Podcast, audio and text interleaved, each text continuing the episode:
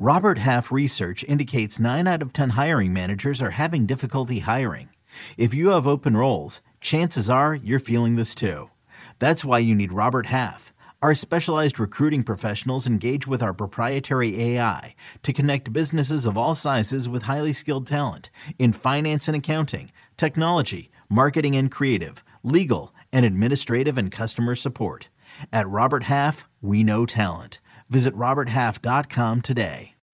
When you need mealtime inspiration, it's worth shopping Kroger, where you'll find over 30,000 mouth-watering choices that excite your inner foodie. And no matter what tasty choice you make, you'll enjoy our everyday low prices, plus extra ways to save, like digital coupons worth over $600 each week. You can also save up to $1 off per gallon at the pump with fuel points. More savings and more inspiring flavors make shopping Kroger worth it every time. Kroger, fresh for everyone. Fuel restrictions apply. From the world of Sonic the Hedgehog, a new hero arrives. I am ready. Is there anyone stronger? No. Tougher? No. Funnier? I do not make jokes, I make warriors. Knuckles, now streaming only on Paramount Plus. Yes!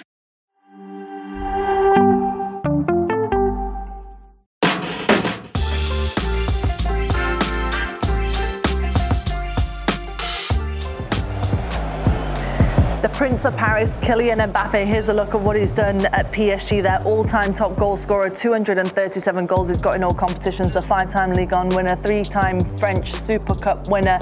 But his contract expires in June this year. And for more on this, let's bring in our friend Guillem Balagué to join us. Good morning, Guillem. It's so nice to see you. Last time I saw you, we were drinking wine in Porto. This time I'm seeing you, it's raining here, it's raining in Leicester where you are. Nico's having you rearrange your jerseys in the background. What's happening this morning? Uh, basically, that's the, the most exciting thing I've done, just moving the, the shirts around. but uh, but as you say, it's uh, it's an opportunity to uh, tell you again about Mbappe and that uh, saga that never seems to end. It does never seem to end, but hopefully it will end this summer because obviously we're going to know one way or another. What do you think is going to happen, Guillem? Because all the signs point to Kylian Mbappe moving on. It looks the most likely uh, outcome is going to be his move to Real Madrid. However, uh, Al Khelaifi is doing everything he can yet again to try and keep him. He said he's got a gentleman's agreement with him. Mm. How much can we read into this, and, and what do you think the outcome realistically is going to be? He didn't explain very well, uh, Al Khelaifi, what that agreement was. It's not an agreement to stay. It's an agreement that if he goes, he will actually waive 80 million euros of loyalty bonus that he should get, Mbappe should get, if he stays at PSG. In fact, some of it has been waived already, uh, and the club ha- didn't have to pay him the first installment of that, which will go back to his pocket, to Mbappe's pocket, if he stays. Obviously, PSG are playing their game. Uh, Real Madrid are playing theirs.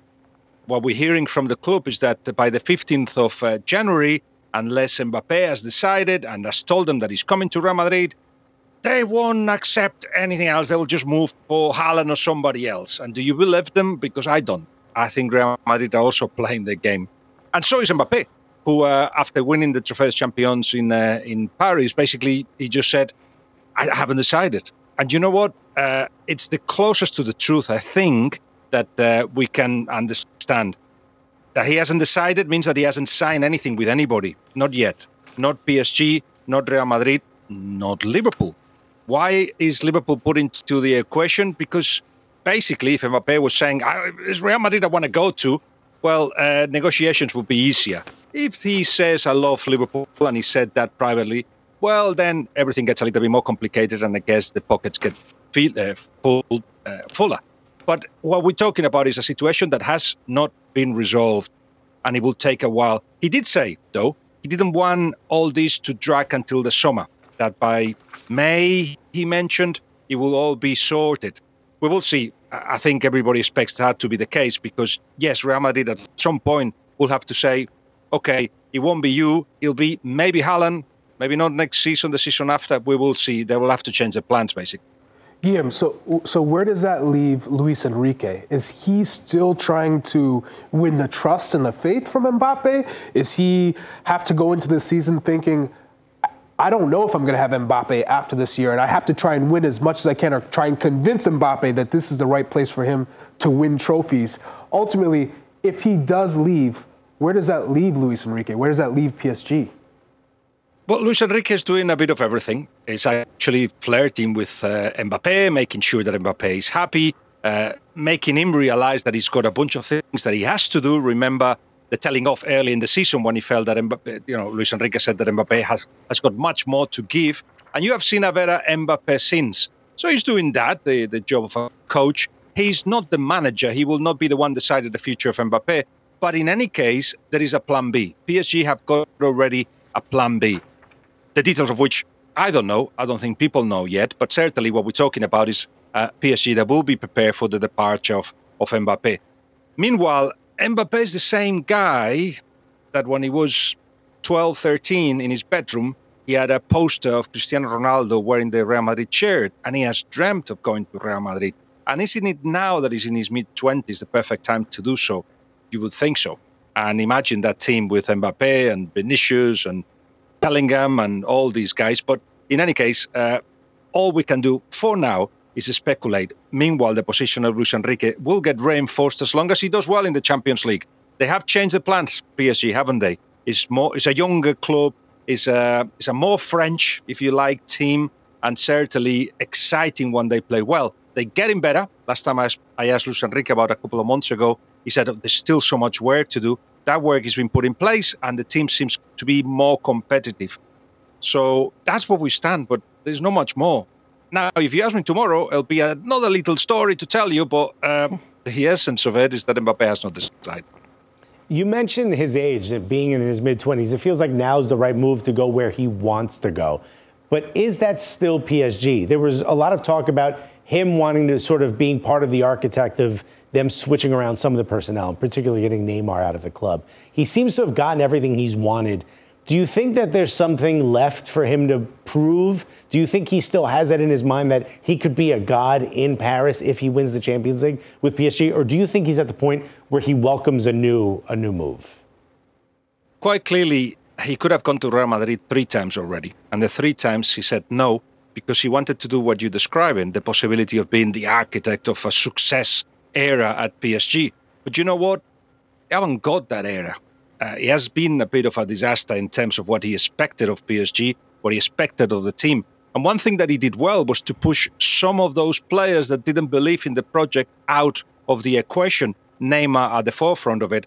Messi was a completely different story. I believe, and I told you here before, that if Luis Enrique had arrived to PSG earlier, he could have convinced, probably would have convinced Messi to stay in France and to continue uh, or to rekindle that relationship that they had at Barcelona. But yes, Mbappe designed what was happening alongside the club with the idea of being competitive, not just to make it better for him, but to actually make the team stronger. And all of a sudden, he's got Luis Enrique, uh, and, and he's got Emerick Sayer, he's got all the young players that actually are helping him get better. So this season could be one in which he actually leaves with a big trophy but you look at what PSG are doing, and it seems like they've been rebuilding. I feel that he's becoming a little bit impatient, and that the next step is to actually go to a club that can guarantee him those that success more regularly, and one that he's had in his heart. We shouldn't forget that. Guillem, uh, now that we have you, I kind of want to switch gears and ask you about the Supercopa de España or Supercopa de Arabia Saudita, if you want to call it, um, because it's now in what its fourth edition in Saudi Arabia. They've moved the Spanish Super Cup in its expanded format, where someone who didn't win the Copa del Rey or didn't win La Liga can possibly win the Supercopa de España. Um, I understand that prize money and obviously Saudi Arabia being a sponsor of, of La Liga, there are a lot of incentives to take it there. But we understand that.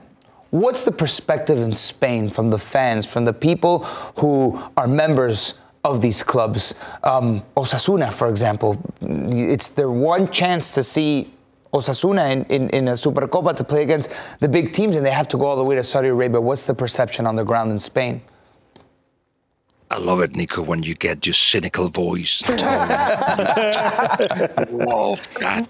Uh, but you're actually talking about a club that in Osasuna that are going to get much more money than they would have if the same format was played in Spain, which, as you know, it wasn't. It was just the, the, the winner of the league and the winner of the cup. Now, Osasuna having been a finalist of the cup last season, with Real Madrid having won it and qualified through the league anyway, will mean, mean that Osasuna now has got the opportunity to play Barcelona in the semi-finals. And the fans in Spain are not political. Uh, perhaps that is a problem because that means that they just, you know, accept anything that comes their way. Everybody's happy because everybody gets more money. And having had some of the clubs that are not the top three protesting for the distribution of the money originally, they even got more than it was originally planned. So everybody's happy. Uh, the, every now and again, there's a little bit of a story about Saudi Arabia and uh, and the situation there with human rights, etc. But it's not taken as seriously as it should be, really. Uh, so it just becomes three big games, and you forgot amongst the uh, benefits of having this type of Super Cup, one that's clear designed for another Clásico. That mm. is hmm. the idea, and if it can be the final, even better. So of course, uh, Barcelona plays Osasuna tomorrow. Uh, today is the Madrid derby and it's a possibility that uh, on Sunday the final will be Barcelona Real Madrid. So give us the expectations today of the Madrid derby, Atletico Real Madrid.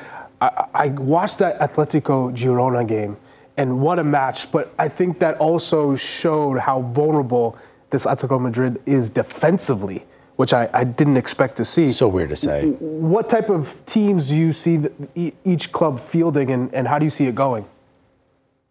Let's see if Atletico Madrid feel they're playing at home or away. Because at home, uh, you've seen it uh, at the at the one that they just they just beat everyone. Away, it's been 13 games with uh, four defeats and only five wins. So they struggle. In fact, the last four uh, visits uh, to other stadiums have been defeats, including that one of uh, of Girona.